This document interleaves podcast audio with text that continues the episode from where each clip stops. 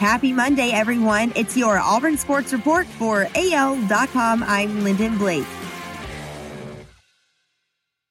Charles Barkley's shot at Georgia wasn't received well. The former Auburn star and NBA on TNT analyst took a shot at the Tigers' rival when discussing highlights from a Los Angeles Lakers game featuring former Georgia star Kentavious Caldwell Pope.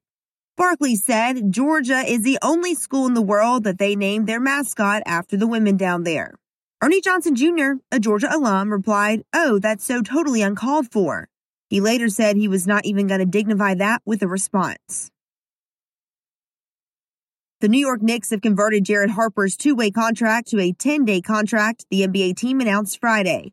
A two way contract allows a player to participate for an NBA team and an NBA Gatorade League team, which Harper did this season. While a two way contract is worth $449,000 over the course of the NBA's 146 day season, a 10 day contract is worth $99,000 for a player of Harper's experience.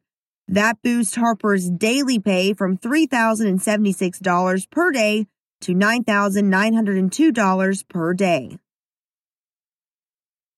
The College Football Playoff Management Committee working group has reviewed potential scenarios to expand beyond four teams, though no change appears to be imminent.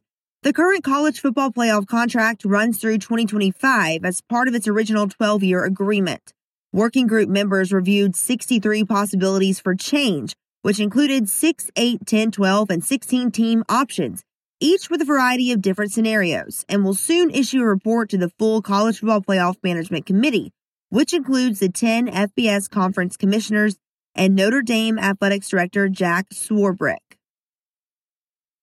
On Friday, the NFL revealed that 32 current and former players will announce draft choices on April 30th during the second and third rounds of the 86th annual draft, one player for each NFL team. The NFL draft will be held Thursday through Saturday in Cleveland, where the league's teams will pick 259 players. Former Auburn star Darius Slayton will get to announce the pick for the New York Giants. That's your Auburn Sports Report for AL.com. Have a great day. I'm Lyndon Blake.